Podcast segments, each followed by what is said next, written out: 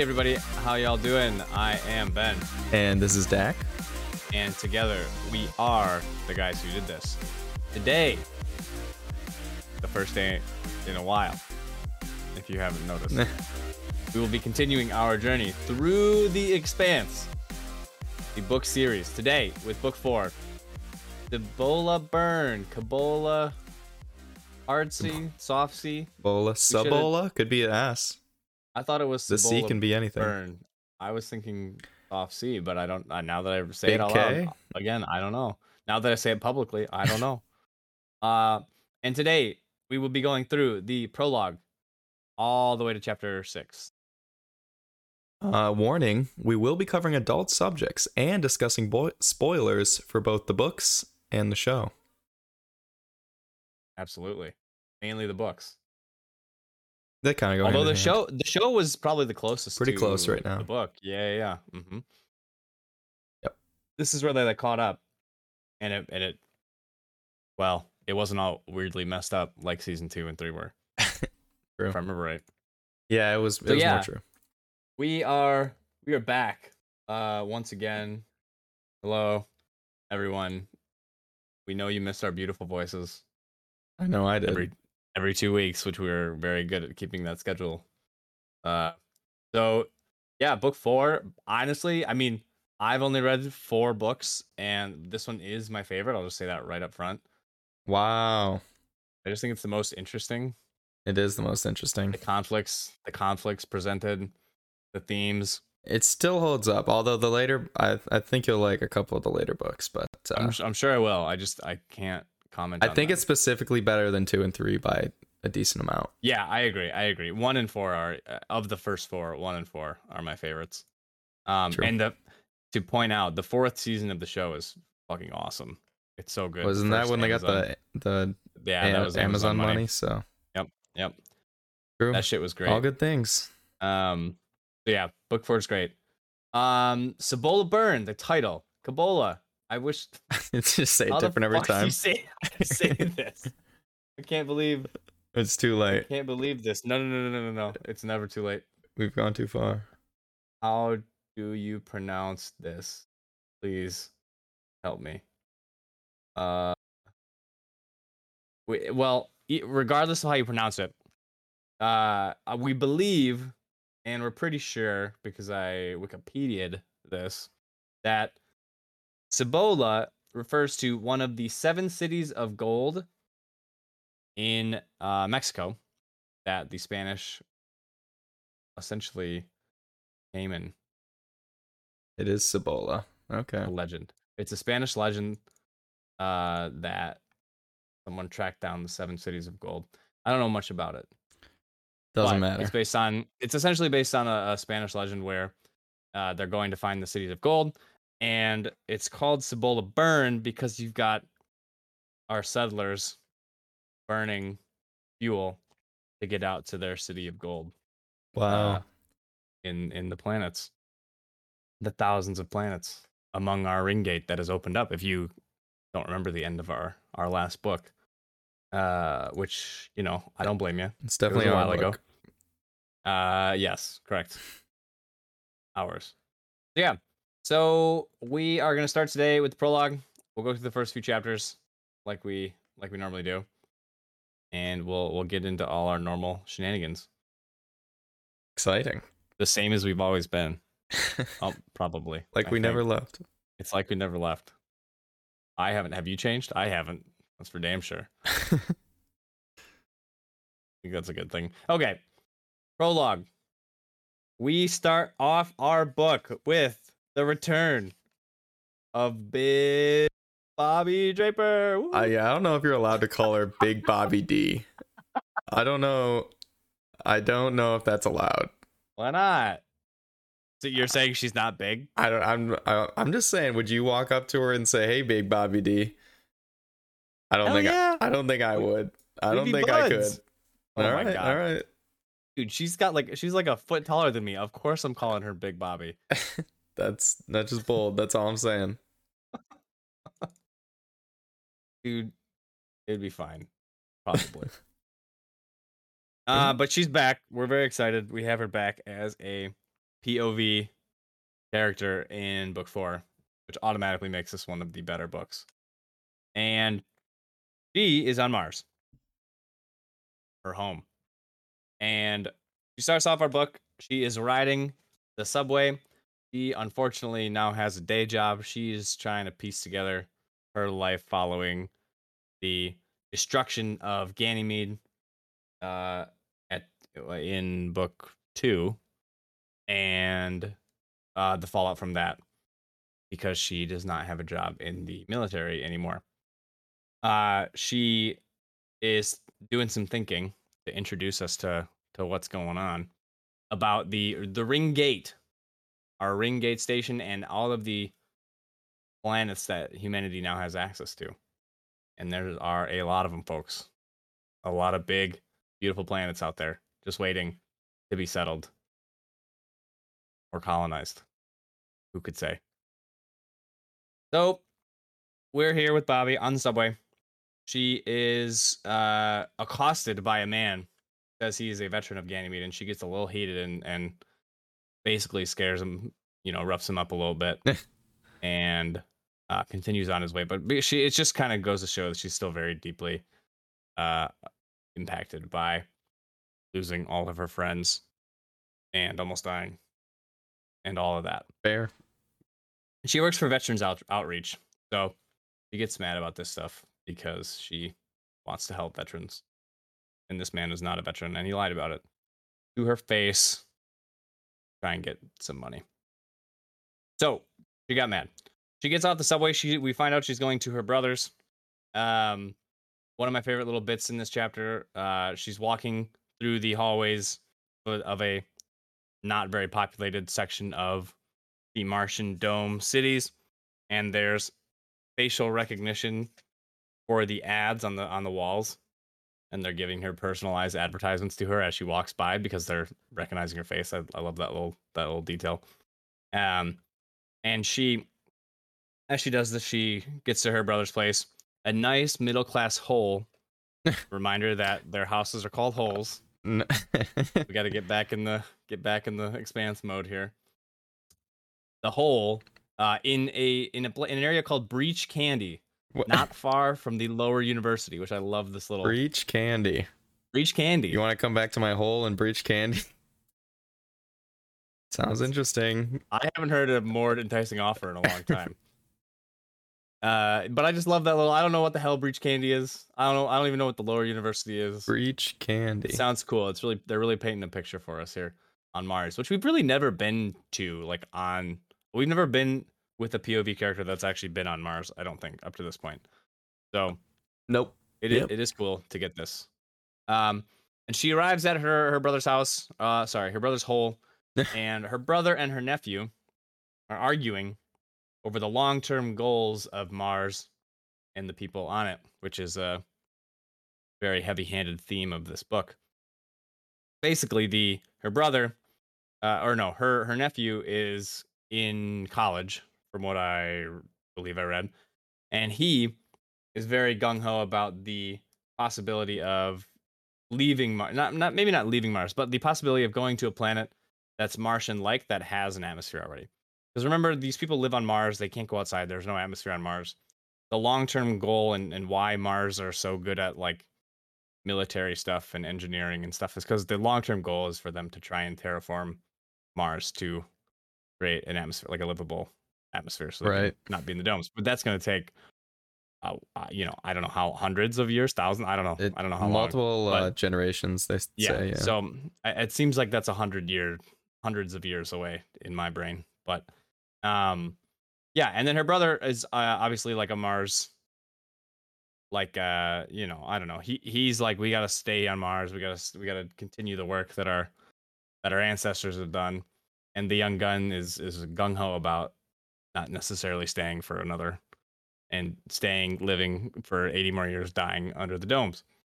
So right off the bat uh we get a lot of this this conflict about uh the the new planets and mars and the belt. But to end this chat the prologue here we get a news flash after this argument uh, at the start of dinner, and a TV news alert goes off, and it says that there has been a tragedy on a place called New Terra. Terra being what they call Earth, as a reminder They call. in this book. So yeah, we get a nice little introduction. Uh, Bobbie's back. He beats the crap out of this guy because she's a lot bigger than him. So you know she's she's still a queen, beating the shit out of everyone. Uh, she's trying to put her life back together, aren't we all? Um, the the main thing we get that is interesting to talk about. So Mars, and I think by extension the Belt, are essentially facing an existential population Yeah. at this point. We now have gates, ring gates, made by aliens that have made it possible to travel to what I believe are thousands of potentially livable planets. I don't know. Are, are this is actually a good question. Is every planet No. through the ring gate Oh. livable? No. No, Nope. it's not. So like Some are more than others. Gotcha, gotcha. Okay. But either way, there's like so many of these rings. There's so many planets on the other side of them. They've already found one I think there's like a little over 1,100 rings. Um. Yeah, so there's like a lot of rings. Yep. Um, and a lot of solar systems on the other side of them. And assumedly, the protomolecule was, you know, at- at one point was doing shit, you know, around each of these rings, or else Mm. why else would there would be rings there? So, yeah, varying levels of livability for humans. But now, you know, we Earth is overpopulated from from what we understand. Mars, they cannot live on the surface. They're they're they live like rats. And I think they probably don't live like rats, but Yeah. uh that's what you know, that's the argument I smell a rat. certain people are making. yes. Uh so you have a lot of people that are like, well, why don't we just leave and go live on a new planet where we don't have to terraform it because it's already got an atmosphere. True. So that is a big old theme this book. Love Very it. exciting. Very exciting. I'm excited. Along with other other themes of Other themes. colonization, capitalism, property rights, crazy stuff. Property rights. Most important of rights. Exciting. Am I right, Deck? Min- mineral rights. Ooh, Ooh. fun. Wow. Naming rights. Mm. Science rights. Lots of weird. Lots of rights.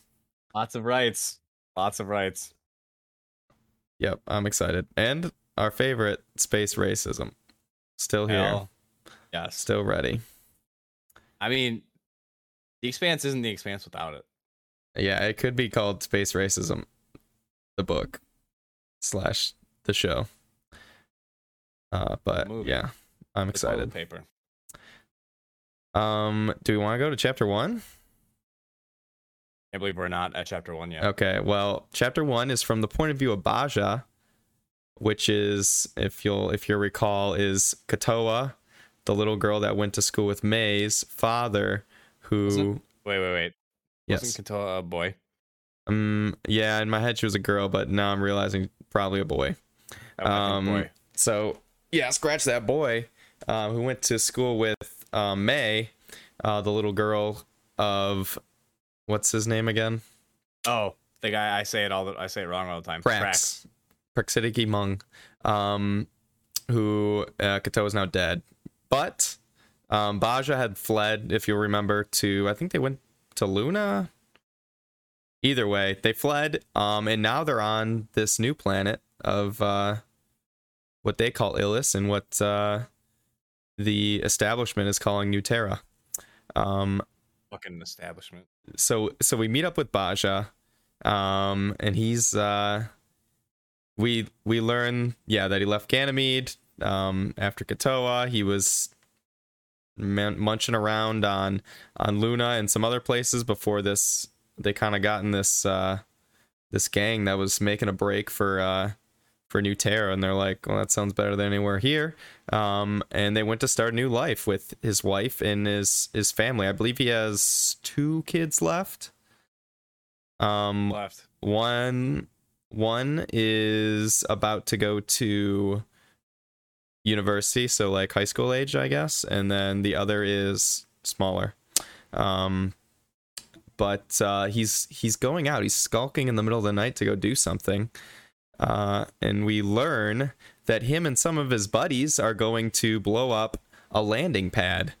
Um, so more exposition. Apparently, uh, the esta- uh, one of the Earth corporations who has, I guess, paid for the rights to New Terra, um, is coming here on mostly a science mission um, to study the planet and the the wildlife. So I guess we should say that this is like very Earth-like. There's like other animals and stuff, not Earth-like animals, but it has its own biosphere or whatever. Um, so they wanna they wanna do some studies and and, and dick around. Um, but the people here are like, no, this is our planet. We found it first. We don't want to be controlled by uh, these capitalist pigs, um, and are trying to stall them by blowing up a landing pad so their heavier ships can't uh, can't land here safely. Um, so here where you meet Scotty, um, who's a minor character, doesn't come up that much. Uh, is just kind of like a minion helping them, and then uh, is it Coop? Oop. That's Coop? how I say it. At least. Okay. Yeah, that's how I think it's pronounced. Um, Coop is kind of like the main, I'll say, I wouldn't say antagonist, but one of the one of the main uh, persons causing issues here. Um, he's gonna be on the the main guy on the what do we want to call them? The settler side. Um, Um. uh. Yes. we'll yeah, call them the settlers, and then we're gonna we'll meet the uh the we really government just, people here We could soon. just call them the Belters. We could call them. yeah, the they most of them are belters. I think they're all belters actually. Yeah. Uh, because so all of them are from Ganymede. yep. Um, so Scotty and his boy they have barrels of what are the barrels? Bombs. Um, and Scotty is is smoking a doobie as he's around these bombs. To which Basia's like, "What the heck, dude?" Um, which I thought was kind of funny. Uh, but but basically, yeah, they're gonna go blow up this landing pad. They go to the landing pad, hook everything up. Um, then Basia realizes the ship is coming down right now. Um, and so Basia's like pro. I don't want these people here, but he's not pro killing people. Um, so now they have this crisis of if they don't move these bombs, they're gonna kill everyone on that ship, basically. Um, but they don't really have enough time to. So, and and Coop is like pro.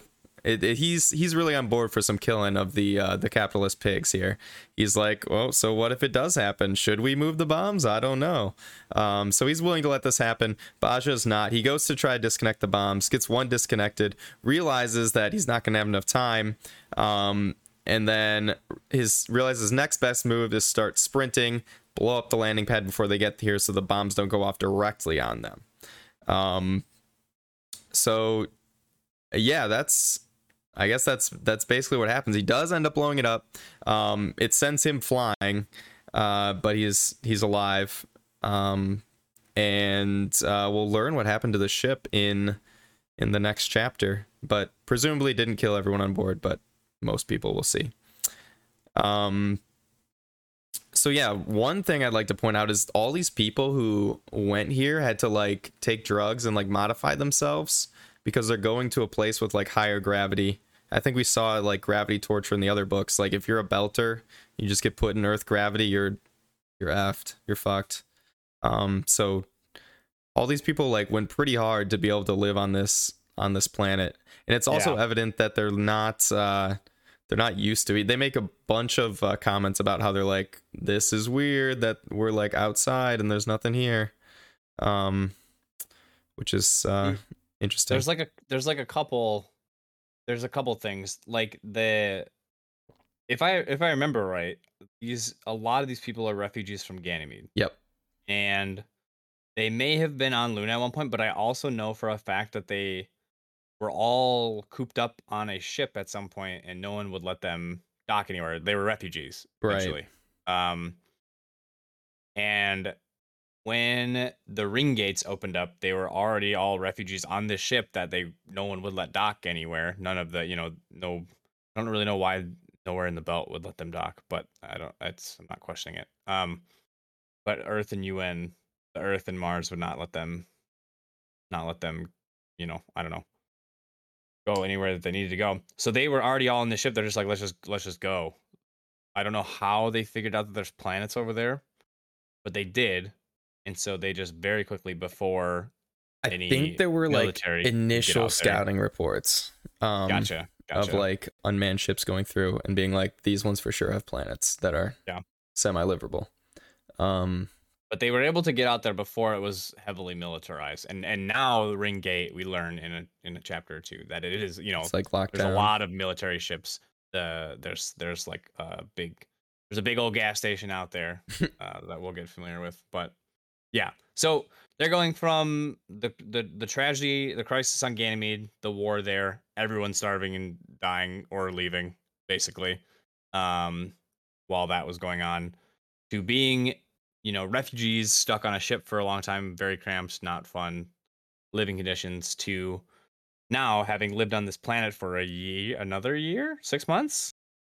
Uh kind of having their own spot now to our our royal charter energy company coming to coming to stake their claim as well. So so they you know they, they view it as a threat. They view this the the this this large massive uh you know we we we we kind of talked about how big some of these companies are.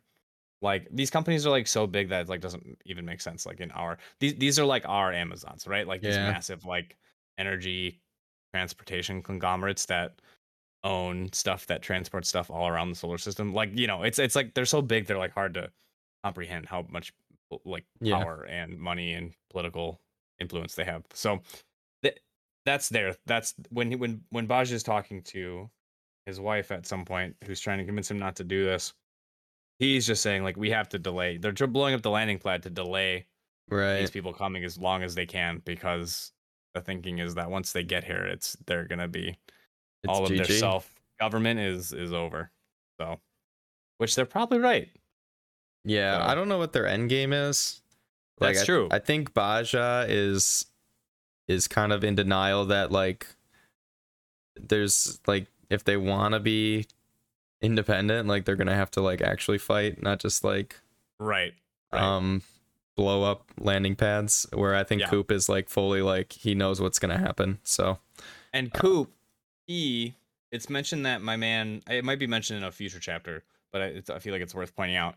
He's like he was like in an opa cell at one point when the opa was like a actually an antagonistic force in Right. the belt against the the earth against the un so he's kind of used to direct action like this. Basia is not because he he was on ganymede one of the scientists on ganymede uh making food for the solar system. Yep. But yeah, we do at the end of this. I do want to point out at the end of the chapter, it actually does say the shuttle disappeared from view, shrieking a death wail across the valley, and went suddenly silent. So that we do kind of have a good understanding of what sounds happened about to that right sounds about right That thing, that thing went down. yeah i mean the we- way. we learn right away Yeah. um but yeah it's uh not good bob So yeah, quickly we have a we have a situation the I don't know what the I don't know what the because we have two sets of like colonists, right? We have like the the original villagers, and now we have the scientists. Maybe that's how the settlers and the scientists. Maybe that's how I refer to them. I'm trying to think of the best way to do that. Um, but yeah, but we also have a lot of infighting, obviously, between in we need to do for what the settlers want to do and what the path forward is. yep yep Yep. yeah i think that's uh i think that's it I didn't know Smook. I didn't know Coop was fucking smoking and Jay. When does no it, that wasn't does- coop it was scotty Oh, his other friend Oh, that's funny. yeah he was he was uh yeah he was doing it to it right next to the bombs which obviously not ideal not great It's like smoking a cigarette at the gas station. Just don't do it. Don't Do it. Unless you want to die. Or burn up. Oh yeah, Scotty laughed out a cloud of smoke. Yeah, my man was token up. yeah. Damn. Hmm. Nice. Well, yeah, they they blew the fuck out of that landing pad. That thing got destroyed.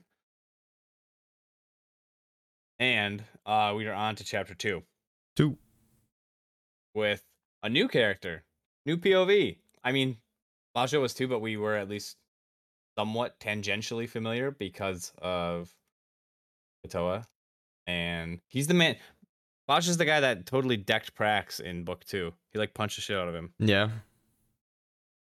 Well, he was being, well, optimistic. Yep. Yep. Yeah. So How dare he?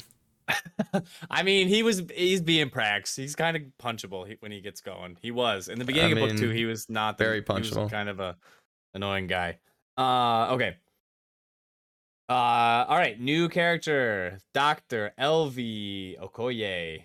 Uh, she is a scientist, and she is on a shuttle heading down to land on New Terra slash Ilus right now. Isn't that crazy? I wonder what could go wrong. Wild. Uh, the the shuttle has just took taken a hard lurch, uh, is what I'll describe, and everyone's a little confused about what's going on. The pilot speaks out to all the passengers and lets them know that they've had a little malfunction at the landing pad and that they'll be landing in a nearby dry lake bed since the ship is too damaged to return to the Edward Israel. Uh, I was like, nice, great, we're still landing, and then she's like, oh shit, we're we're crashing. Actually, we're not we're not landing, we're crashing. Uh, they crash land and Elvi blacks out. Uh, we have a little bit of a flashback once Elvi gets knocked out, and we're flashing back to the Edward Israel. Uh, if I didn't say this, the ship that the scientific ship that Royal Charter Energy has sent out to Ilus to do scientific research uh, on. They've been on the Edward Israel for 18 months after leaving Ceres Station uh, to get out to Ilus. Go all the way out to out past Uranus in Uranus into the ring station, Yep. right? Yep. And um, then on to Ilus. And um, the Edward Israel. Uh, I'll talk about this later. Uh, she meets Governor Trying. His name is Trying. Do they pronounce that differently in the? That is it literally like trying? Like I am Yeah. trying to do this. Yep. What a weird. Who decided that name? What a strange name. Okay. Meh. Um, and he seems like a nice guy. He uh, he's like, I hope history judges us kindly. And she's like, "Hmm, I wonder Uh, what that means. He, I think yeah. Elvi's a little naive about what they're doing, Yeah. but that's all right. Um, she also meets a man named Adolphus Murtry. Dun dun dun. The head of security. They gave him like a head of security name, and they go off and talk, and they leave Elvi to her, uh, to her thinking. And New Terra is now in view, and Elvi is, is getting caught up in the romance of it all. She's going to be the first of humanity to explore and catalog this new planet. We humans fucking love cataloging. All about that shit. Uh, and it's time to go to the landing shuttle. They're they're about to head down to to to the planet, head planet side. And she sits next to her friend Fayez Sarkis, and they are talking about Mars and the new planets and how everyone wants to leave Mars now and how it's not good for Mars. And they uh, the shuttle heads is about to leave for New Terra. And then we get a flash forward, and Elvi comes to after the crash. She's back. Uh, she's alive. She lived. She uh, immediately notices a giant, strange-looking ruin that has seems like it's pushed itself out of the ground on the on the planet. It's like a long appendage-like needle thing. Where have we where we see weird appendage-like things before? I wonder. Um, and someone's talking to her, attempting to see if she's alive and okay. And it is Dr. Merton. Woo! So we learn this is Lucia Merton. Lucia? Lucia Merton. This is uh Basia's wife. Uh she is the main she's the one doctor that the refugees came with. So she's been working as a trying to keep everyone alive, all the survivors alive. Uh Fayez is alive. Uh, we learned that dozens of people have died, including Governor Trying. That was short-lived. Yeah, our boy, R.I.P. He seemed like a great guy. uh, and Fayez indicates that the landing pad seemingly was blown up on purpose. Dun, dun, What? Dun, dun, dun, dun. so yes, that is our great book. We get some. The the authors like to do some. They like to slap us across the face with some some themes and and and you know real real shit. So. Uh, it's very funny. It, you know, it's kind of clear at this point, two chapters in, like what the themes of this book are. We've got Right. Colonization, obvious one. We've got explorers going to new places and kind of uh it's it's humans taking over new spots without asking. So that's what that's what we like to do. Um it's capitalism versus you know, I don't want to say utopianism, but you know, like like almost like a socialist utopianism type thing where the villages are there's not really any Right. uh you know, there is no economy. They're just surviving. They're just living uh, to help each other and survive. So uh, I also wrote in here indigenous rights. That's you know, obviously that comes with colonization stuff like that. I, it's it's I put pseudo indigenous rights. This is kind of a I I don't want to go too deep in this. I'm not smart enough to talk about this stuff, but like they're not actually indigenous, right? They, they try to they try to paint these settlers, refugees as indigenous, and they're they're not. They're also colonists. So it's a it doesn't They just really hold up, them but they yeah. they do try to yeah they do try to like kind of go that way at some points but it doesn't really work for me. Um but yeah those are some of the some of the themes of this book. They're very again when trying when she's like what i'm trying to find this uh she's talking about how excited she is and trying is like again that's such a weird name. I can't get over how weird that name is. I'm trying to like really pronounce it because i'm trying to make it sound different. Trying. trying governor trying is um like you you will be famous Elvi's like i guess i will be You're a legend. you're a legend elvy uh and she's like we're doing things humanity's never done before and trying says some things and some things we haven't always done i hope history treats us gently wow. That is just laying it on the head. absolutely Sli- just smacking us In case you didn't sense the theme here. Like wait a minute what's he trying what is he proposing Um, and then it says like Elvi doesn't know what he quite meant by that, which is like Elvi, come on, girl, you know what he's talking about. Um, so yeah, so we get even we get a little bit more in a, in a couple of chapters as well. Once we get past these first few chapters, they settle down a little bit, I think, with the uh the themes. But yeah, uh, we we get the kind of full introduction of the RCE uh, Royal Charter Energy, they've received a official charter from the UN to scientifically document and explore this planet. Obviously, for at one at some point for more people and businesses to come in and do their thing and make some money because that's that's we know what the goal is there for the government and businesses. uh, and then we have the settlers and obviously we are set up for some conflicts between the settlers and royal charter energy scientists who are now battered bruised. Many are dead. So there's going to be no love lost there. Um Elvi our pov she loves science. She fucking loves science. She's like so into science. She's blinded by she, she is bl- oh, wow you blinded me with science. Um, and yeah, she's a little naive, is what I Super naive. am getting at. She talks a little bit about how people have been hooking up on this trip and how she's avoided it. So, like, nice, Hooking up with nice. Same. never good. She's on that Sigma grind.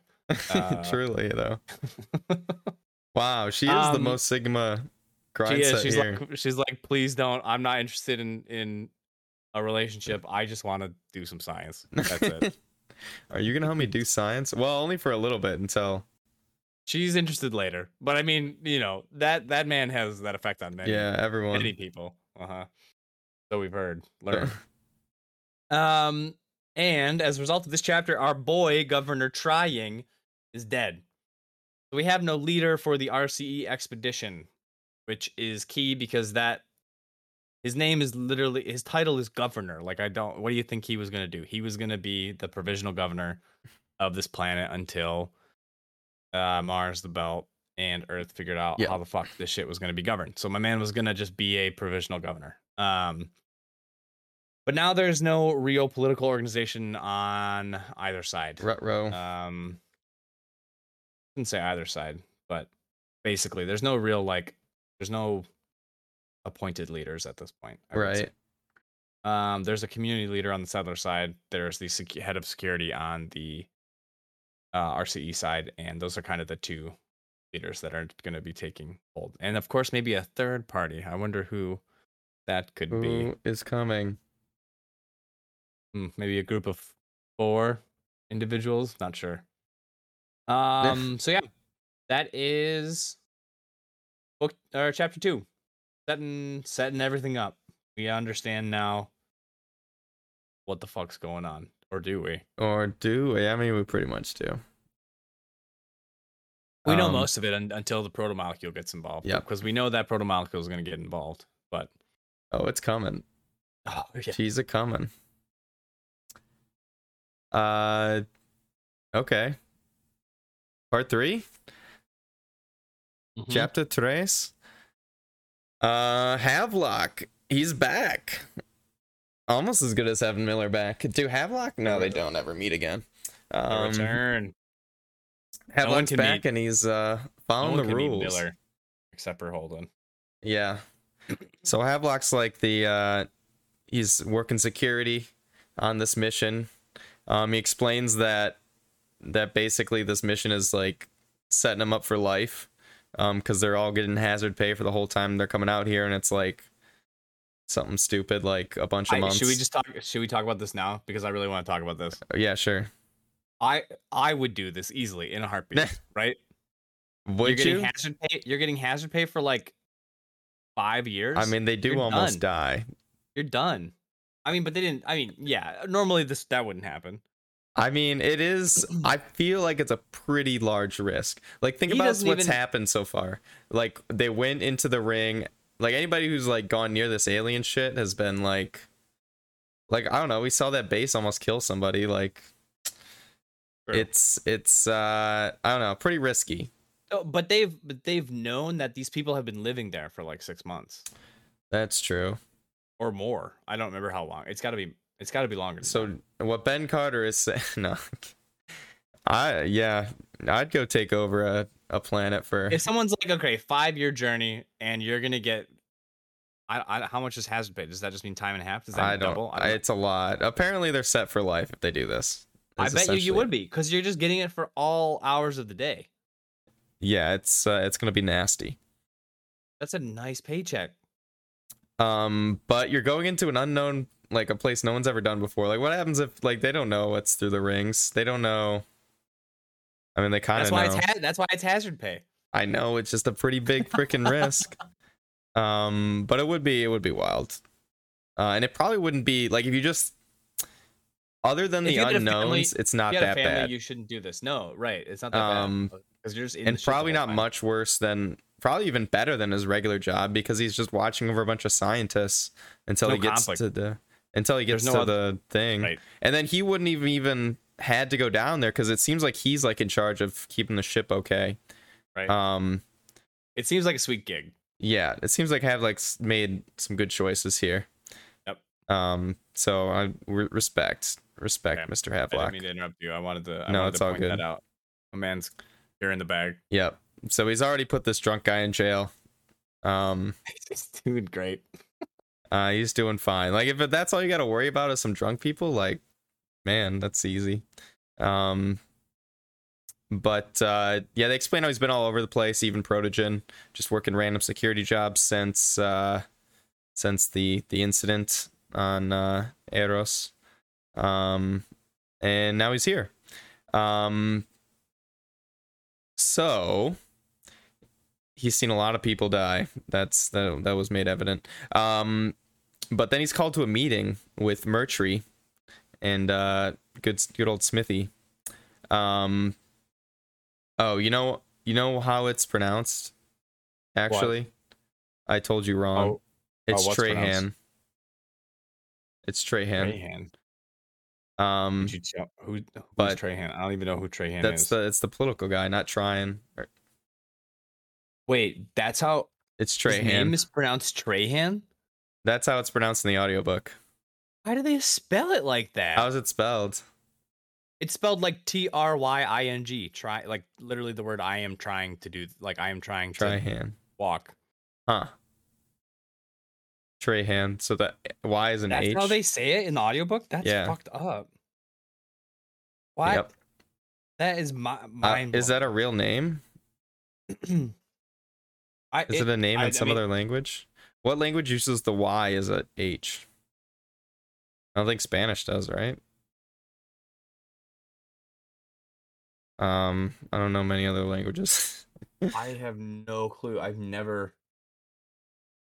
Trey name. I it does Hindi. not seem like. Oh, maybe not. How is it spelled though? How are you? Wait, how is it spelled again? T R Y. Like, T R Y I N G. Again, like I'm trying to shoot this basketball. I'm trying to bake a Um, cake. I don't know. Unclear, unclear, but it's pronounced Trahan. Um, That's so interesting. I never would have. or that's how they pronounce in the pronounce that. which I assume is correct. It seems seemed like they would have figured that out before they started doing that. Uh, But that's uh, that's how it goes. Um, but they have a meeting with Mercury, um, who is clearly an evil dude at this point. Um, The very the very first time we meet him. they almost. uh they they discuss what to do about the bombing um and like smith who's the other kind of officer is like well we can't like go too ham um or we're gonna like upset this this like balance thing We- we're gonna look bad to the to the outer world if we just come in and basically take over these these colonists. Um into which mercury is like "Heh, they have like a four month delay. We like it's fine it's fine. We can do what we want. Um so that's interesting and slightly concerning um but yeah you can see mercury is clearly taking charge of the situation and probably going to take charge of everything just like and he does. He spoiler he does end up taking charge of the situation at hand. Um so yeah that's great. We learned again that most of the crew is scientists.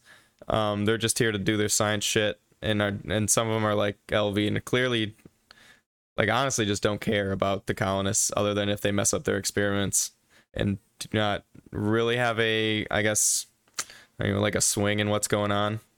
Um, so that that also is interesting. Um, we learn that they have only an old com r- laser as a weapon.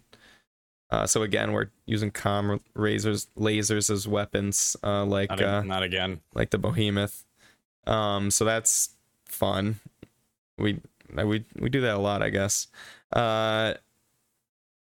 Uh, what else? What else happens? Oh, I think it's it's Mercury asks asks Havelock what he thinks of Belters. Really Yeah. concerning Oh, stuff from real, my guy. real, real talk. This is this is good. This is good locker room talk here. What do you think of the belters because it important to note some of the scientists are belters Yes, very Um, important. Very important. so And racial tensions are very real still. so it's not like full like just earthers Racial. and It's martians almost- it's going more- against It's less racial. It's it's more like nationalistic. true but still i don't the- know But yeah, I, I there's there's a clear like what do you think yeah, of them belters you like if you're saying belters is in like I don't know. You could you think- you could you can easily see it as being that's saying like this is a race of people or like this is Yeah, yeah. a group of people. I don't I don't know if that makes sense, Yeah. but uh it does they refer to it and there there's because there are people that are clearly racist against belters because they they look different and talk different and stuff like that um but like when they talk about it like this it's almost more of a it, it's like it's like when the us interned japanese people during World War II. Yeah. Right. Like that's what they're they're worried that like oh our belters are gonna like go bad or like go to the other support the other side. Yeah. When you know that that's kind of what they're doing. And that now that I've now that I've said that that was absolutely 100 percent racism.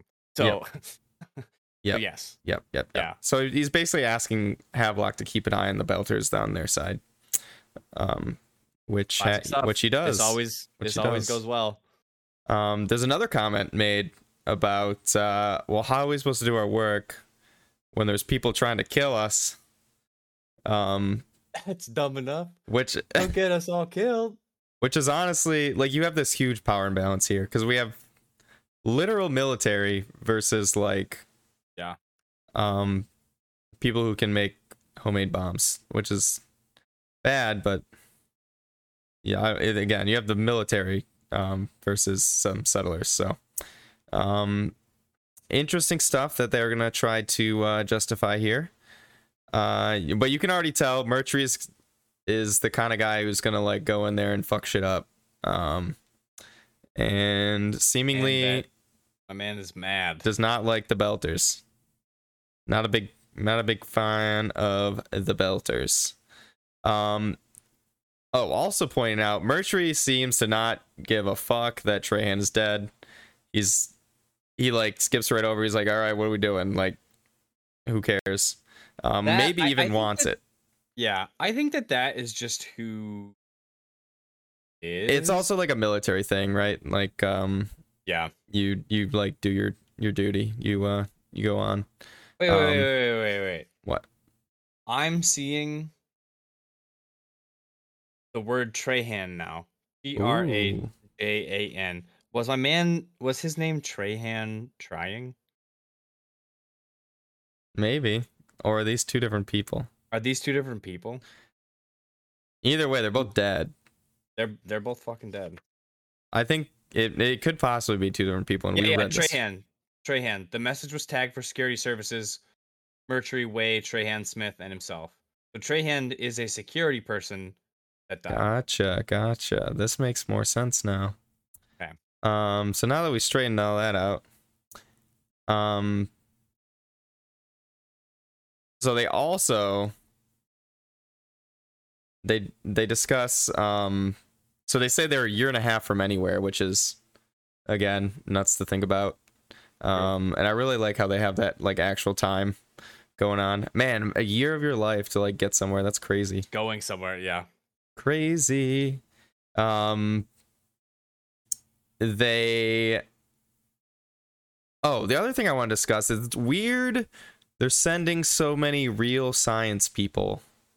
Like it seems like kind of a big risk to send like all the smart people you have to this place when you could probably just send like drones and stuff to like collect stuff and do data.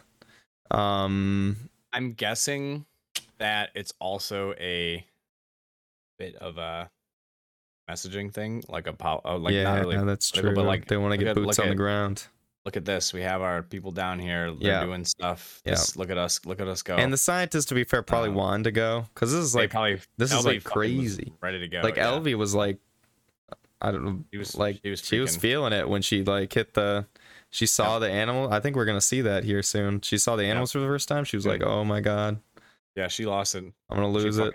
So uh, this is like a dream for them. Uh, so yeah, that's true. But still, seems wild. Um, wait. Oh, okay. This makes more sense. I was, I'm reading my notes here. Wait. Saw some concerning stuff. Um, so yeah, basically from the conversation, it looks like Mercury hopes they get attacked so they can justify, um, beating up the Belters. Uh, which is again concerning. I had wrote, hope they will get attacked, attached, so they can fuck the Belters. The vibes are very different Very with that different. sentence. Very different. Extremely different vibes. Mercury's playing a dating simulator over here. I hope to get attached so I can fuck them. Sure. I mean, it makes sense in both cases. um. That that's what we like to call an unambiguous note. That's good. That's Wow. good note. Oh, another. It is what? Go yeah, ahead. Mercury Mercury's interesting because he clearly he he's he's very mad that this has happened. He clearly is a violent and he violent person. He holds a grudge because my man is a very pissed that I mean, I, you know, I, we I almost, I almost don't want to undersell his reaction. I mean, he like dozens of people that he's been living with for a year and a half have died. Um, so I mean, I I, I think a lot of these people have a you know a decent right. They're be mad. They they kind of know that the landing pad was blown up. I don't think they're in the wrong that they're super mad.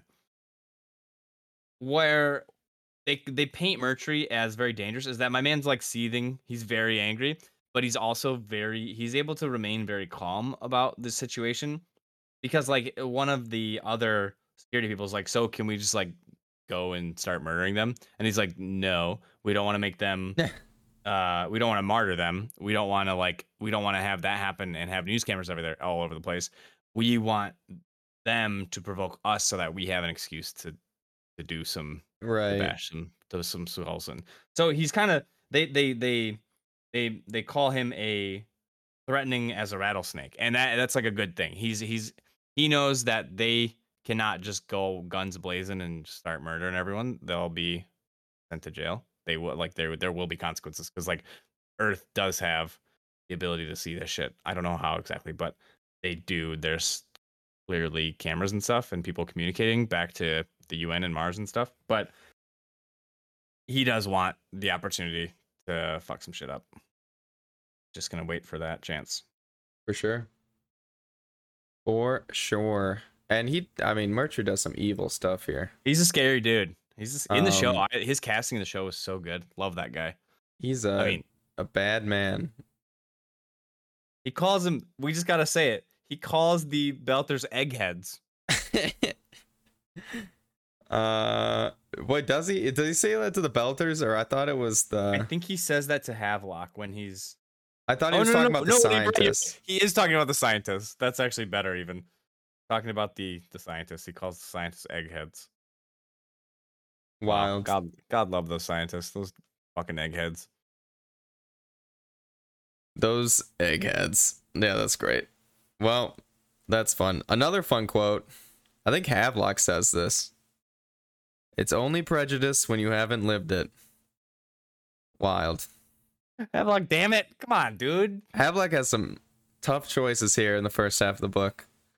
Um, I mean- Dude, this is a classic. Oh God, I can't believe I'm, I don't want to do this. How do I do this? I don't know, man. This is like when. So this is like when you're, you know, you live in the United States Careful. and you go to their. No, no, no this this this when you you go to like uh any other country and they're like, oh, you fucking American. That that's kind of what Havelock Yeah, yeah, experienced, yeah. right? And because of that, he's like, what he's trying to say is like, yes, all belters will be like you fucking UN people, you know, like regardless of that. That is what he's trying to get at. It doesn't really come off that way, yeah, yeah. but I, I, and I, I don't want to like Nah. say that he's not being a dick here, but like that's my my me trying to give him the benefit of the doubt is saying like that's what kind of situation it is, but I don't think it's actually like that. Um, yeah, and he does. He he redeems himself later, but um, but yeah, he's he's got some tough looks for a little bit here. Yep. For the most of the first part of the book. Yep. Uh, but you know, sometimes you're on the wrong side, and he gets back to the right one though, so that's all that matters. Or does he? I don't know. Laughing at you being watch it careful. uh, Stream of consciousness. That'll get you in trouble. mid show canceled. Um, Oh, interlude is Oh, a bunch of wanna do this? nonsense. Uh, yeah. know- So I don't know how to do basically, um, we get the interlude, which is basically we're led to believe the proto molecule, um, trying to do its thing. So it keeps saying like it's reaching out, it's reaching out.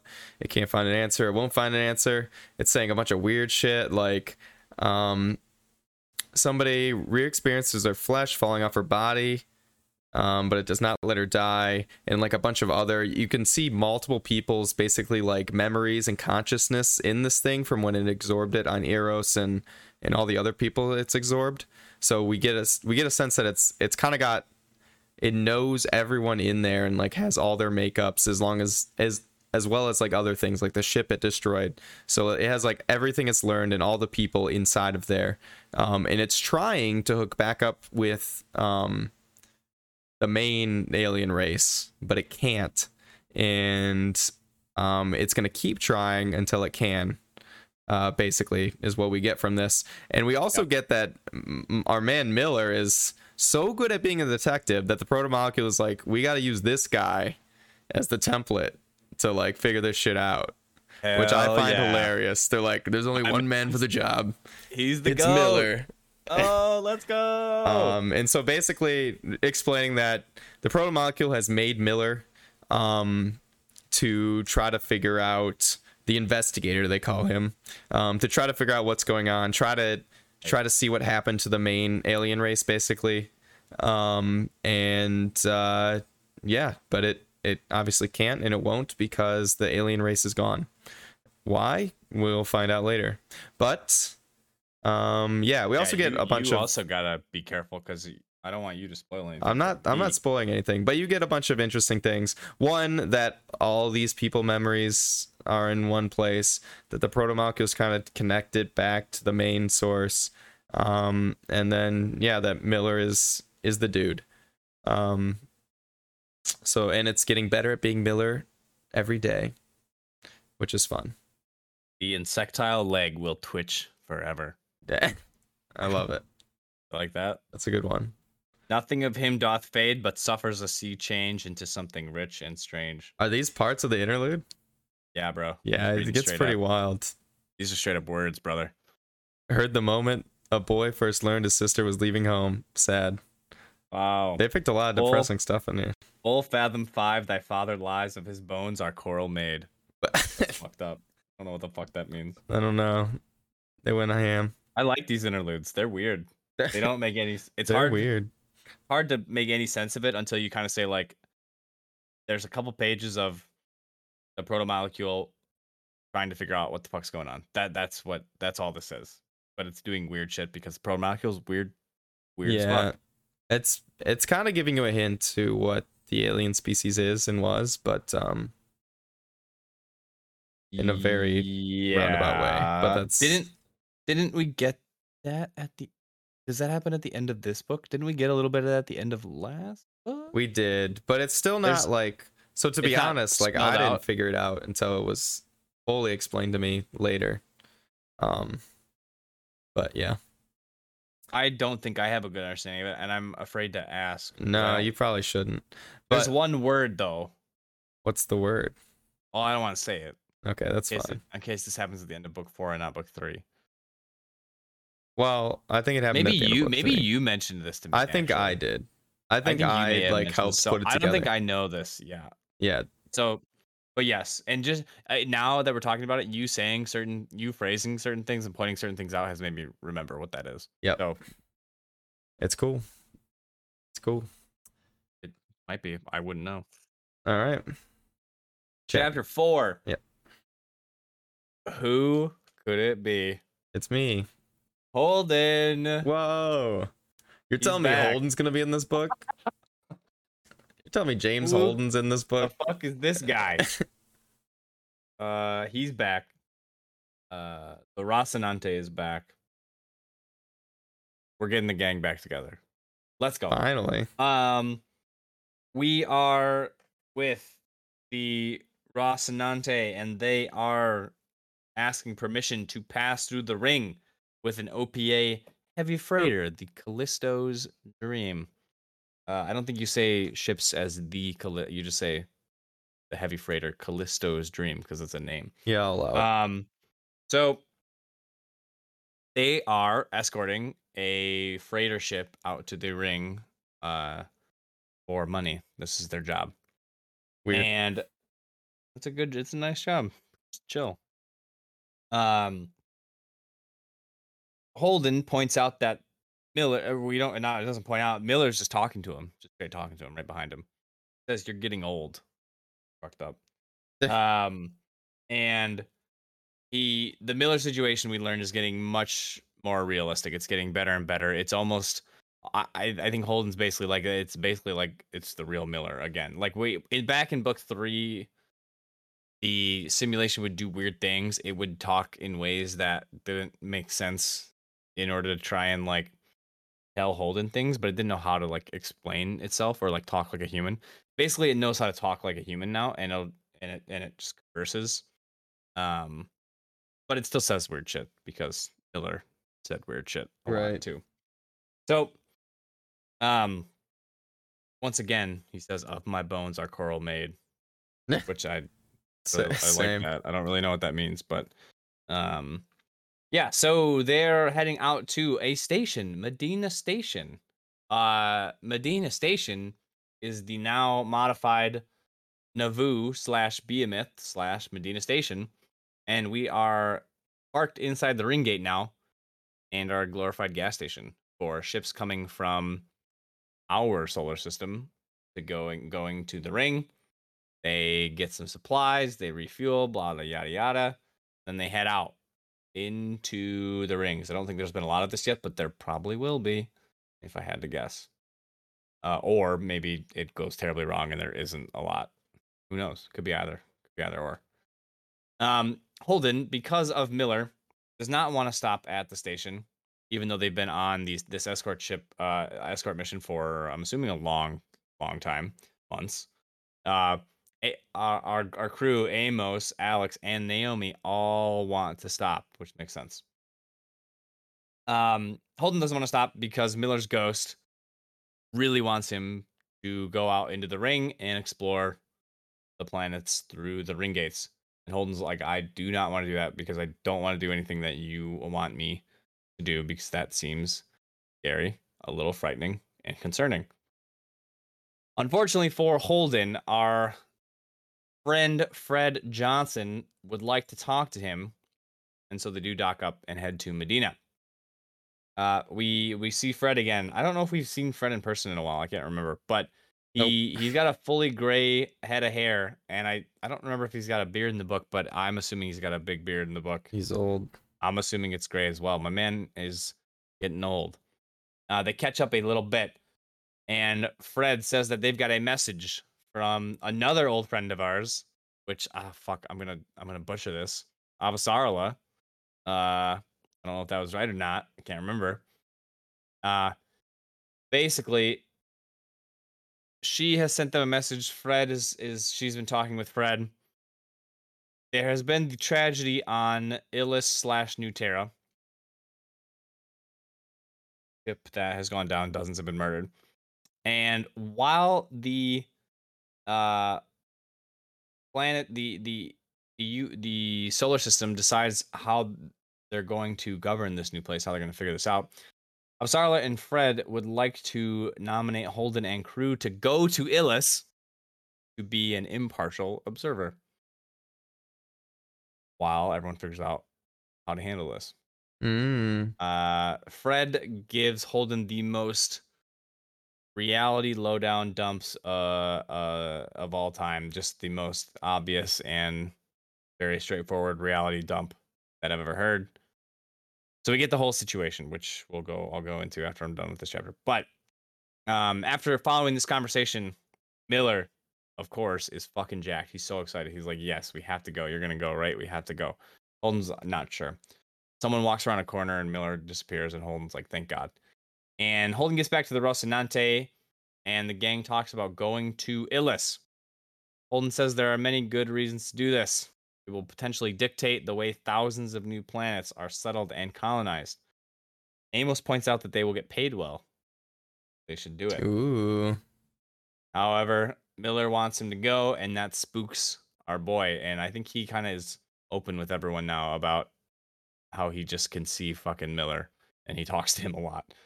Um, and he said Miller really wants him to go, and he doesn't really like that. We can kind of assume that they decide to go. So our our crew, the Rocinante, Alex, Amos, Naomi, and Holden are going out to Ilus, going through the ring, baby. So that's book four. Um, I'm gonna try and go through a little bit of the exposition we get um from Fred I, it's it's unbelievable. He's he walks through. Ilus is the name the Belters who landed there gave it. Royal Charter Energy, the corporation with the contract to do the initial exploration, call it New Terra. Holden says, "Can they do that? People already live there. Everyone calls it Ilus." Fred's like, "You see the problem," and we all go, "Yes, we see the fucking problem. It's very clear."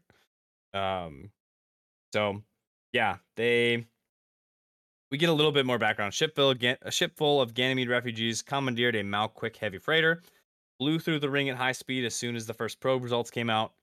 Um, before we'd had time to pick up the pieces for the military blockade, and they did some other things. So they kind of went through blah blah blah. Uh, what else do we got here? RCE has the UN Charter. The plan was to study these worlds for years before anyone lived on them. wow. Um, That's Holden says, "Wait, surprising. Yes, I think that makes sense though. Does it a- though? Like, think of what would happen if, like, what has happened when we find like new parts of the Earth or whatever. Like, we go over there and like fuck shit up or try to make Oh. money off of it. I say I say yes, but also the the whole world has basically been discovered at this point, and I feel like our knowledge is at a point where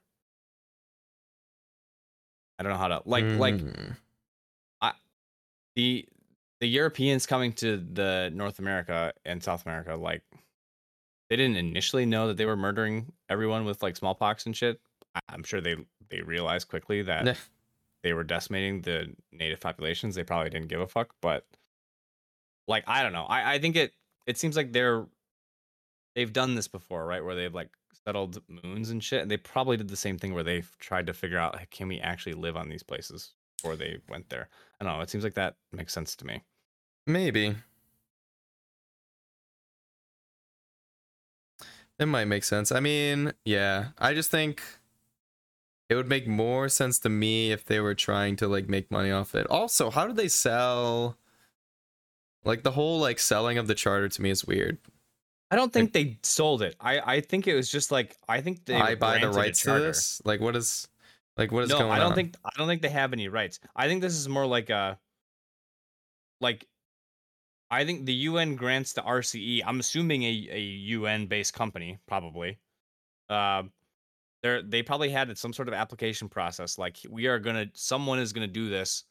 Like tell us why you should do it. And this company won, Mm, and so they've won, quote unquote, the charter to go do this mm, exploration. They're probably getting, they're all gonna get paid to do it.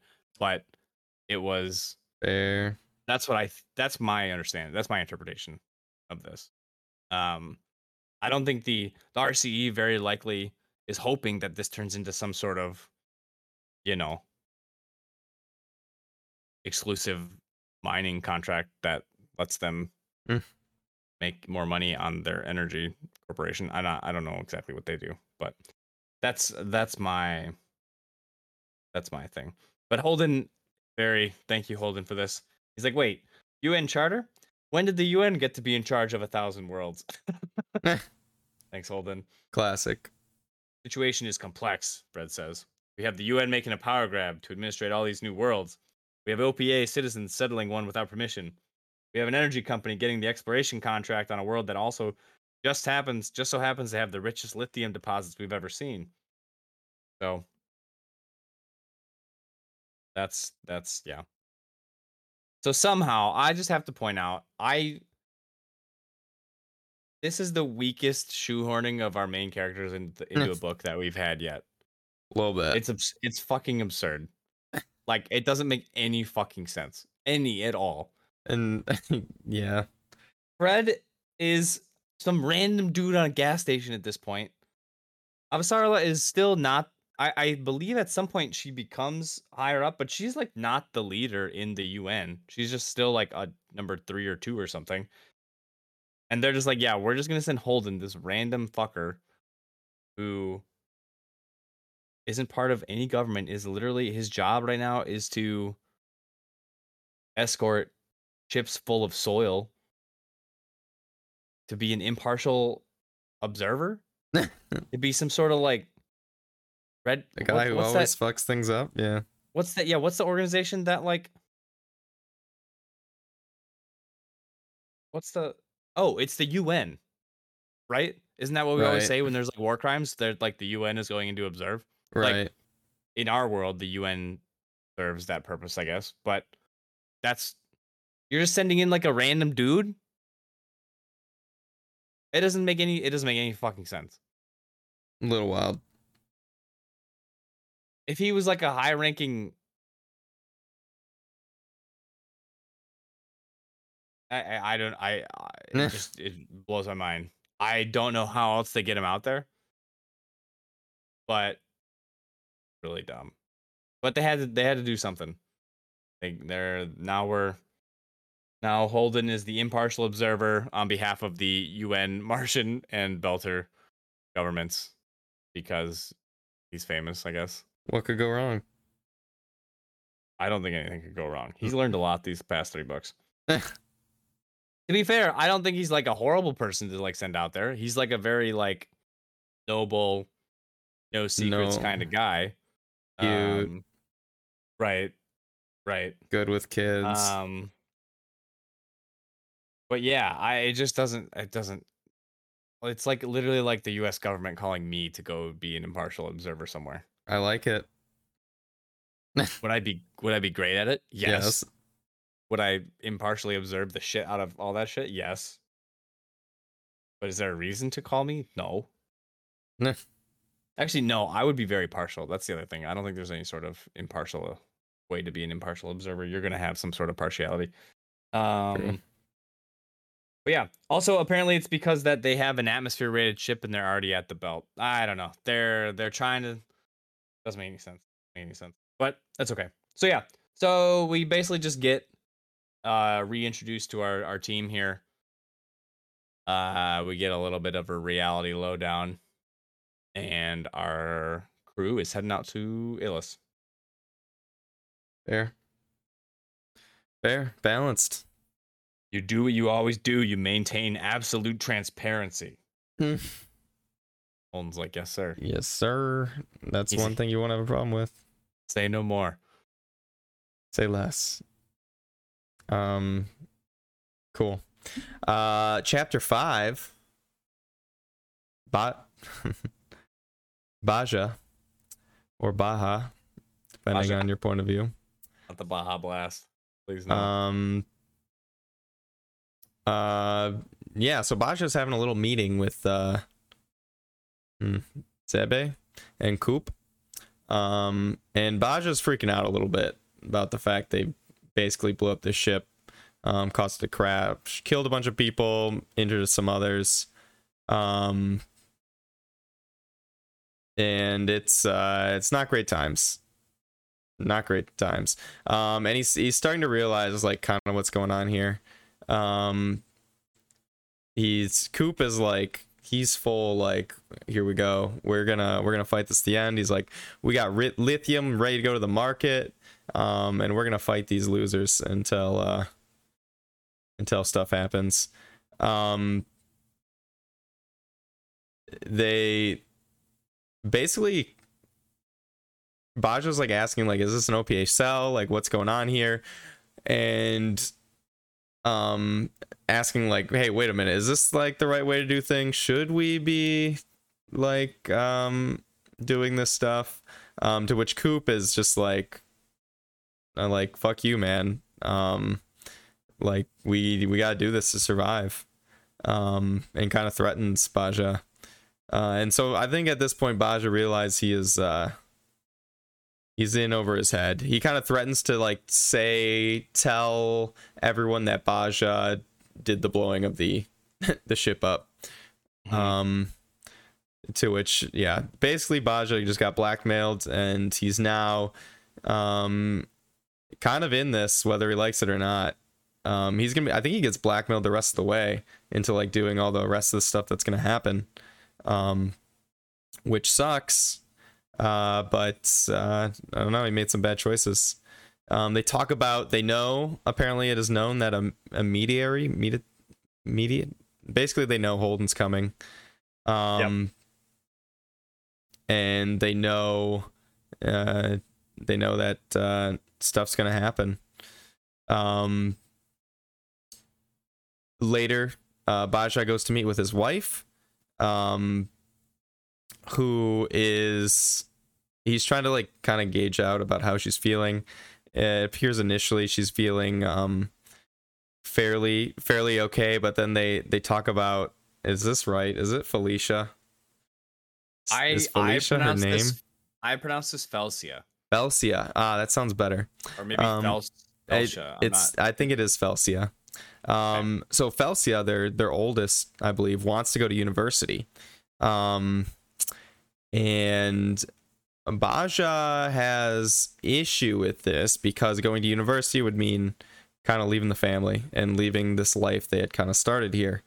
Um, and they get into this huge argument about like life basically. Like baja's basically like we gave up any, everything to come here. This is like our new home. This is who we are. Um and and lucia uh baja's wife is kind of like hey we made this choice but she didn't and we should probably let her do what she wants to do.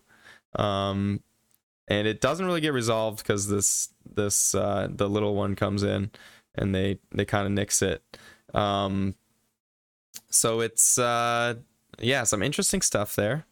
Um a few more complex. We we see that we're we're getting ready to uh for some i don't know what you want to say it like fights not fights but because neither side wants to just i don't know fully go at it but uh there's gonna be some interesting stuff happen. Um Oh, one interesting thing was they say throughout history, legal titles and claims are rationalized after the fact. So basically, they go and do what they want, and then they go back and say, "Well, we had uh, rights to this because blah blah blah blah blah," um, which is is kind of true and kind of the easiest way to do it. So Yeah, I really um, like the. I actually really like the arguments between Baja and Coop, and I think it's like, um, like nowadays, uh, like, it's funny. I think reading this maybe back when this book came out. When did this book come out? Twenty like what? Twenty twelve. Isn't that something like that. 20, 2014. I think reading this in 2014, you'd be like, oh, man, Coop's crazy. And like, I read this now and I'm like, Coop is kind of like the direct action hero that we all need in our lives. Like, this is, I get, I get a lot of vibes of like, oh, this isn't the right way to do this. This is the right way to do this uh, Yeah, from yeah. Baja. And I don't think Baja's actually, I think Baja's more in it than he wants to be. I, I like, like, I think he's like, he's trying to justify not doing this to him, not doing some of this stuff to himself. And I think he, but I think he is more in than he thinks he is. Um, but yeah, like reading reading this argument in 2022, I find myself being like, wow, Coop has kind of got a lot of points here. like, uh, if they let RCE come in here, what did you what did you just said something that I agree with, or like that they talked about? Yeah, how like the rights, how the you know the the winners, you know the the winner, whoever wins the war, that's who writes about how the war went. Then they just justify it. Yeah. Yes. Yep. So, like, RCE is a huge corporation. They're gonna come in and steamroll these guys. These are there's like what 50 settlers. Like, there's not that many people. They're just gonna get steamrolled. They Coop kind of knows that. Baja knows that too, and I think he's trying to like, he he doesn't want to kill people, He's trying to fight it. but he doesn't want to lose their little settlement. And if you don't want to lose your little settlement in this situation, there's not It's kind of like what we talked about before. Like, what do you think Yeah. was gonna be the end of this? Like, he thinks, Right, like, he right. went and blew up. He was going to blow up the landing pad, um, but like, you didn't think they were just gonna build another, or like, blowing up the landing pad buys you time but what the next the next ship that's going to come down is going to be full of soldiers Right. like you know it's going to not it's to be worse next time they come down it's not. So- uh Yeah, there's no, there's no end doing it, doing it that kind of way. So, uh, yeah, it's uh, but but if you know that that's the case like you got to do something. I don't know i don't know. It's just like what do you, do you just do you let yourself get steamrolled? I mean these guys have been refugees. They didn't have a home until they landed here. Do you do you not take action because it involves violence? Like i don't know. Like most successful protests in the history of the world are pretty violent. like civil rights, voting rights, like all of these very violent in order for people to get the rights that they deserve. So, eh, eh, you know, it's it th- these arguments are they hit different, I think, in for me. a little now, weirder in this case because I guess as we said before, like they just kind of came through the ring first and landed on the planet first. And then also like I don't understand Totally. I, Absolutely. I It's don't a very- understand why um yes. it's it's a freaking planet like they had to land at the exact same spot that I also don't fucking understand, but Like- we have to for we have to. it seems like it seemed like it would have been best for both parties if like they're like hey can we like live next to you get this hap- and then they're like uh no. No. it's like okay we'll just go over here then like i don't know like could we have talked about it for a sec I mean, it's fucking true. It doesn't make any sense. I think that they. So okay. Oh, actually, actually, you know what? You know what? There's a reason for this. It's because they talk about this very briefly.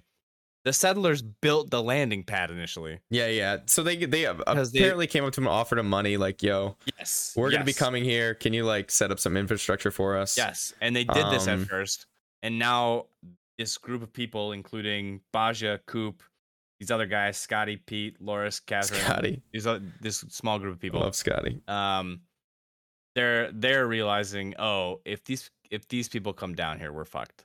Like that's what they're that's they're, so they're essentially they're backing out of the deal. Um but back that's why they're landing right here is because they needed a landing pad for this big shuttle that they have with a bunch of people and other stuff. Um how the fuck did the freighter land? Did they just like crash land on this shit i don't really know not How did the- clear how did what land how did the the refugees land on Oh, they had smaller ships. They explained Oh, that. They're like the okay. small ships can land, but these big ships need a landing pad. Kind of a loophole, but whatever. I'll allow it. Yeah. Um. Um, but yeah, Yeah. so it, this I really like the chapter between Basia and Coop, and he's like, they all leave in like different pair. It's really like I mean, Basia's like, what are we an OPA cell? But then they're all like leaving at different times. Yeah. like it's like uh, kinda, bit, yeah, dude. bit. Like, um, you're plotting how to remove your corporate overlords. Like you're you're a little bit of a cell. I don't know if I want to call it OPA cell, but you're a cell of sorts Yeah. uh you're doing cell things and Coop and Baja leave at the end at the same time um and Coop's just like you're having a hard time they almost have like a little heart to heart. He's like they like recognize that they're not seeing eye to eye but they're they're both on the same side and they just kind of like they just kind of like talk about it a little bit. Coop's like you're having a hard time with this and Bosch is like we just got off to a bad start. Coop says you were one of them before and you didn't fight. Um and Bosch is like no I didn't. And um i think what i don't know if i understand exactly what that means i guess i can't remember i don't know if that just means that baja was like a corpo type guy but Yeah. because coop's been an opa guy like a hard opa guy Yeah. for a while. I think he just means that he Um, didn't fight on the OPA side when he could have. Yeah, probably. That makes sense. Um, and then Coop says can be hard, especially on the big stations, Saros, Ceres, Eros before, Ganymede, all kinds of inners there. You live around them, you work with them, you come to like some of them maybe. And then the order comes, you have to pop a seal, let someone die, blah blah blah. Compromise. So basically, like this is where they're talking about like are so Baj is like, are we an OPA cell? And Coop says resisting Earth's corporate power grab. There's worse models. like he's right. I mean, he's he's 100 percent right. Um, Yep. it's just really um, it's just it's just a, that I like that I like this discussion. Like this is good shit. Um, and applicable I think for today's um, especially as fucking you know, Supreme Court's doing what they're doing right now. So, Yes, sir. but then at the very end, Coop's like, we all remember who pushed that button. then he threatens him right at the end. So he's got that ace in the hole. But before that, it was a good, it was a good talk. Yes, A sir. fun little ideological debate. James Holden. Every time I read James Holden, I read James Harden right now. So James sorry. Harden. but- What a man. Um, what uh, did anything else crazy happen in this one? I don't. Um, pretty chill. no, this is when I finally realized that it was Katoa, Papa Katoa in That's real really life. funny. Is this where? Oh yeah, this is where I read your note. The Katoa people. I was like, why did you just realize that? Yep. I don't know. I didn't put it together. They didn't really Uh-huh. mention it. Well, they kind of No. did. Like from the Eros thing, I should have put it together, but Yeah. um, Um, and the other child, or child, not Eros, but Baja's son, is Jacek. yep. Jason. Felsia. And Felsia, I believe they mentioned her age at some point, but it's pointed out that like Baja's like she's way too young, and Lucy's like she'll be of university age when she takes the 18th month uh trip to get back there, which is wild to fucking think about. So That is wild. Scary. Um, chapter six. chapter six. Bring it. Uh, Elvi, we're back Elvi.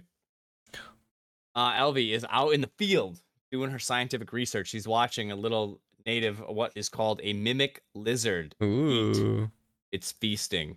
Um, man, I just think of prey. these things, yeah, these things remind me of of prey a little bit, or something else that's fucked up and weird, or like Annihilation. I get a lot of Annihilation yeah, vibes yeah. in the movie.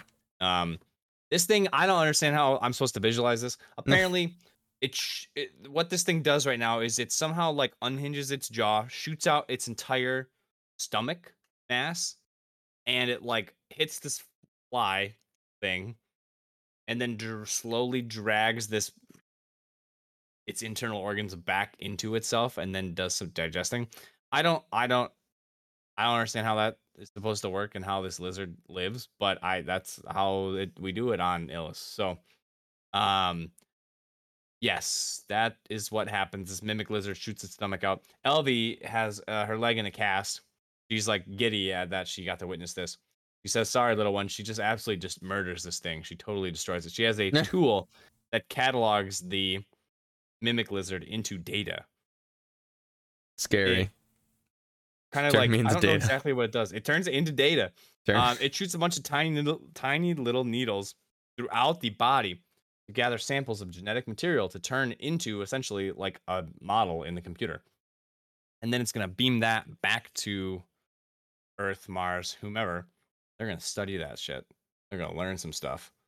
Uh, and she heads back to the village. Uh, Fayez kind of joins up with her, and they discuss life on Ilus uh, and how the locals tried to kill them from Fayez's point of view.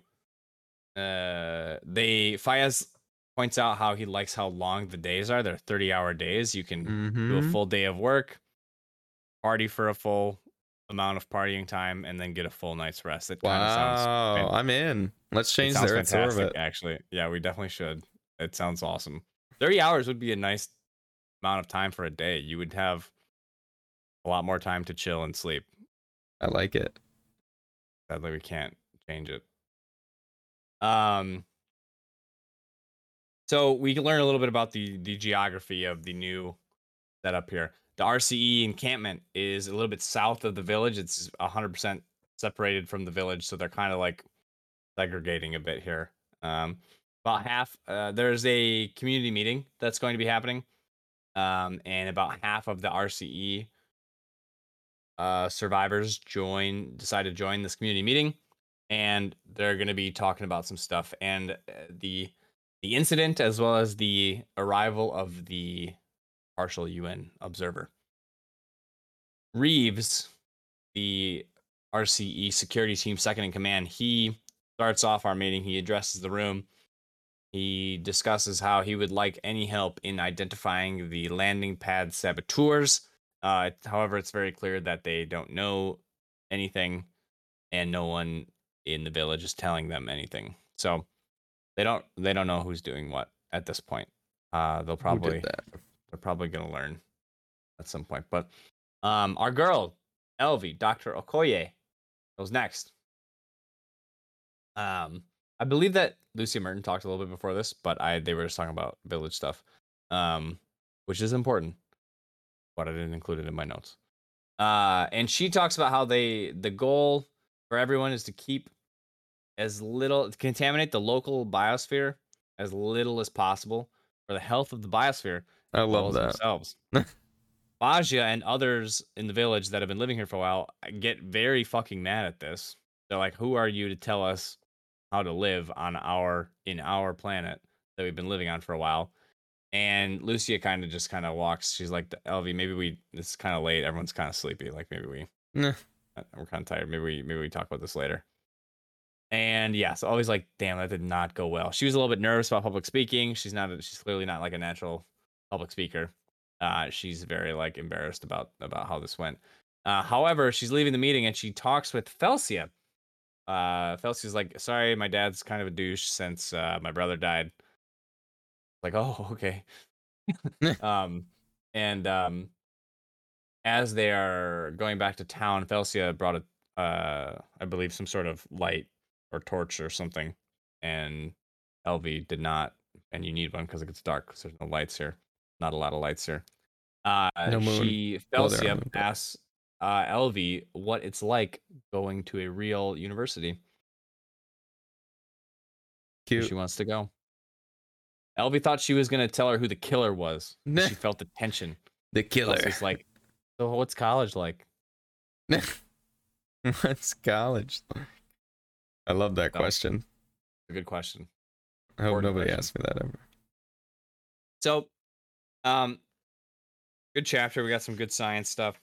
Uh, we're obviously we get a little detail on how the RCE encampments. I'm calling it an encampment because of my internal civilization brain.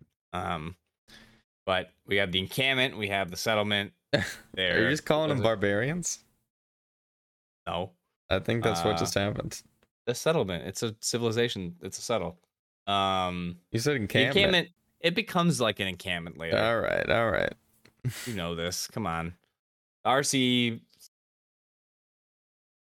camp, camp, and then the village.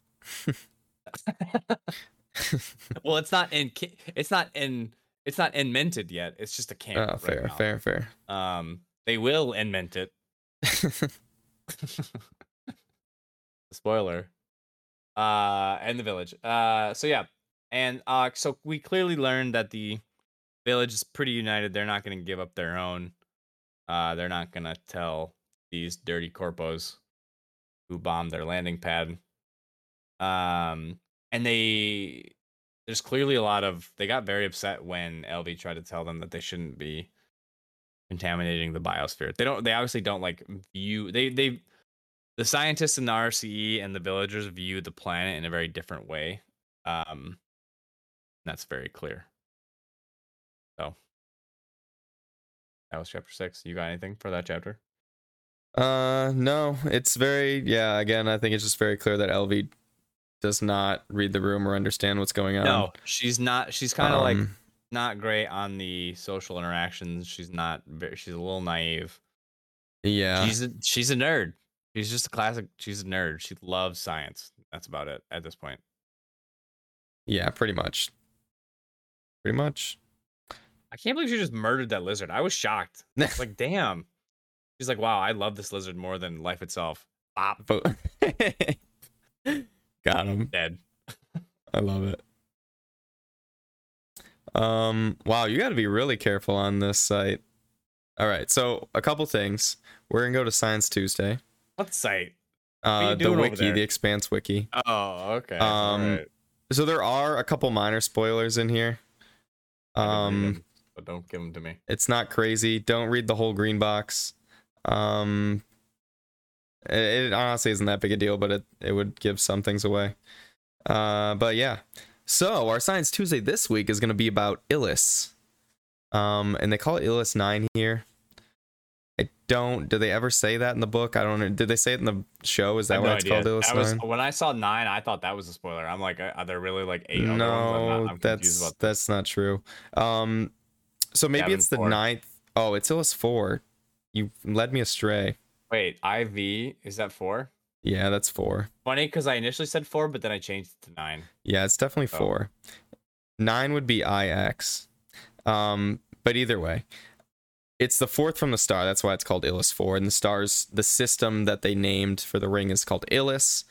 Um, it was uh one of the first planets discovered by probe that was inhabitable for uh, human life. Hence, oh, so that's how they. Okay. okay Yes. okay, Yeah. yeah so yeah, hence why our our refugee crew kind of came here. They're like, oh, these stars are habitable. Boom, let's choose one. It is about the same gravity as Earth. We yeah, as we know, the day is just a little bit longer. Um, has pretty much the same atmosphere uh, and temperature as Earth. So it's a almost uh, perfect planet. Um, it does have some local wildlife, but nothing intelligent that we know. It has it's super dark as night, as uh, we pointed out. It has th- 13 moons that are not very shiny, low libi- uh, low libido, low al al albedo, albedo, albedo, whatever. They're not very reflective. Um, they also think Oh, they were put there by the aliens because they're like perfectly spaced and the same distance. So yeah, that would dude, seems that'd pretty fucking weird to look freaky. I Like, don't know if I would would be- live there. That would be concerning. We're gonna live in this pentagram. Don't mind me. Right. I don't know why, but I'm just even even imagining that would be scary to look at. Like I I, I don't even I'm not seeing it in real life at all, obviously. But like perfectly spaced moons, I'd be like, we're dead. We're fucked. This is Yep. not good. Yep. Um. So there's a bunch of stuff everywhere too. Like they talked about the ruins. Um. So it's very clear this was once inhabited by um what we'll call the ring builders. Um. The the proto molecule civilization. Uh. So. Yeah, and then uh, I, we kind of get to where we are now. I don't want to give too much of anything else away because it could be more spoilers. Um, but essentially, yeah, Earth-like planet. Um, very cool. Has a bunch of alien stuff going on, which might come into play later. Who knows? Um. And is currently technically held by the United Nations. Um, but uh, very cool stuff, and is where all this book will take place. Yep, it's kind of nice. We just had the we literally are just always on Ilus this whole book. Some people hate that. There are people who hate this book, I should say. That's crazy to me. Um, that, and those people are wrong. But Absolutely. um, I think they You hate it because it send gets. us an email. Send us an email why you hate this book. I think they hate it because it kind of gets away from the whole. Like this could be a not space book, maybe. that's I think I- that's a hundred percent. I I think that's think why, that's why they hate it. Yes. Um, because they're just on this planet and it's about like these relations here, which I think is super cool and interesting. But I could see how you're like, where the fuck's my sci-fi book? Um, That's funny. I'm always I love sci-fi and stuff. I'm always more into the sci-fi as a backdrop of a great story type thing. yeah, so which I think, to be that. fair, I think that's mostly what the Expanse is. Um, yes, hundred percent. and it's very hard sci-fi. It's not, it's not Star Warsy sci-fi. So But I guess that's why I don't mind when they get a when we're just on a planet. yeah, yeah, when true. they get away from the yeah. I thought the same stuff. thing. And we Yeah. still we get some space action here. Some I was gonna spacey say, stuff like, happens. The end of this end. book is bonkers. pretty it's, like, spacey. wild. Pretty spacey. The Um, drama. The drama. Oh, The the wildness. backstabbing. The, The almost. The almost sex. It's crazy. Wow, that was crazy. oh boy. It's gonna be a long one. it's gonna Um, be a great one, folks. Love this book. still nine more episodes. Only one Holden chapter, so thank fuck. Wow, we could finish real quick. Only one Holden chapter? so far. Yeah, I think there's I mean, it, I think there gets to be more, right? But right. there has to be. I I can't. Oh, we I also like, like learn more about like proto molecule and stuff too. Like, what- like we learn a lot about proto. so I don't think I think there's nothing to hate here in this book. You that's, get that's straight. we get some proto molecule stuff. We get That's some fantasy, baby. some interesting out. relations. That's kind of sci-fi. Um, we get some some sexual tension. Which Um, uh, give me all the sexual tension. Yeah, that's what we're here for. Uh, and we get we get some a- we get some killings. We get some brutal. I was about to say we get some ass. I was like, what book are you reading? No, not a lot of ass in this book. The one critique I do have, but we do get a lot of uh, some. We get some brutal uh, action scenes in this one. Yeah, it's it's great. An- Love this one. another we're we're gonna add to the tally of something that I won't mention yet. Um, but yeah, cool stuff. All right, sure I know what tally that is, but I or you will take us out. Um, Uh, you go for it. you read you the got anything? things. You have any last? I think that was a good N- little ending for us. Yeah, say the line. Oh, employee of the week. Oh fuck! Oh no. Who the fuck's employee of the week this week? Um, No one did anything good. no one did anything good. Well, you could almost like. Are you gonna say there's a from a few point of views? You could say Basia. He saved the like the whole. They would all died if he wouldn't have blew up that bomb before that happened. That is true. So I think I got to go with Basia. and no one else did anything remotely Basia. worthy of employee. Lucia Merton is a great employee of the week, but I just don't think she was involved enough to She like, did save some people, but she's a doctor. saving people from the. she's saving people, but that's like mm. expected of her. Uh, that's yeah, her job. That's the bare like- minimum, my guy. Yeah, sure. Basia is like Basia's like he's not a. He's out there making builder. bombs and then saving the people he made the bombs This is for. a, this is above and beyond. That's him. great. Okay. Sure, Basia mainly because no one else does Shit. any. Yep. Yep. All right. Send us send us out. Um, you can support the show at the guys who did this on Patreon. If you have a correction, comment, or question, please email us at the guys, the guys who did this at gmail.com. True. Um, the music for this episode was Racing Light by Kilobyte from Night Mode Records. And that will do it, folks. We hope you're all excited to get back into this uh, book for The Expanse. We're going to do it. I'm going to just say that we almost had exactly 69 pages. We ended on 70 pages for chapter six. Wow. Oh. That's big. That's a good sign. Can't write that moving stuff. forward. All right. Cool. Peace. Peace.